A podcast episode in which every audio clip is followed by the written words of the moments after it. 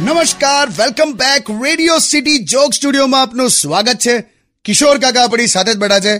કાકા, આ પંદરમી ઓગસ્ટે આઝાદીના સિત્તેર વર્ષ પૂરા થશે.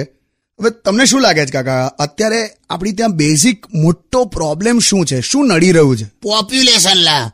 આબાદી તો જોતું આ બધું એનું જ છે આ ગરીબી, બેરોજગારી, નિરક્ષરતા. અમારા જમાનામાં લોકો છે ને આમ હું તો ગાંઠિયા જ નહીં લા એ લોકો લશ્કર લડાયા જ કરતા હતા. છ બાળકો સાત બાળકો.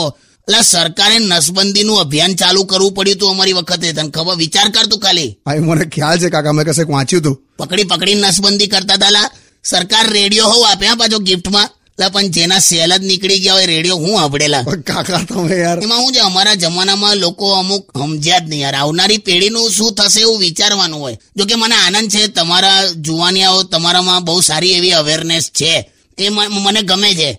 બાકી મારી ફોઈ આ ઉંમરે મને કે તારા ફુવા મને પ્રેમ નથી કરતા કે. અલા પણ તારે છ બાળક છે હજુ કેટલો પ્રેમ કરે ફુવો?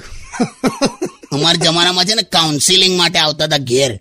નસબંધી કરાવો, આમ એના માટે આવે. તો પેલા કિરીટની તઈ, પેલા બેન આયા. તો કે બચ્ચે દો હી અચ્છે પછી હમ દો, હમારે દો, એવું બધું સમજાવતી હતી પેલી.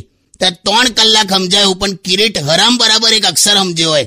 પછી ખબર નહીં, કિરીટે પેલા બેનને પાંચ મિનિટ કંઈક એવું સમજાયું ને, એ બે જણ પરણી ગયા અને આજે એમને ત્રણ બાળકો છે.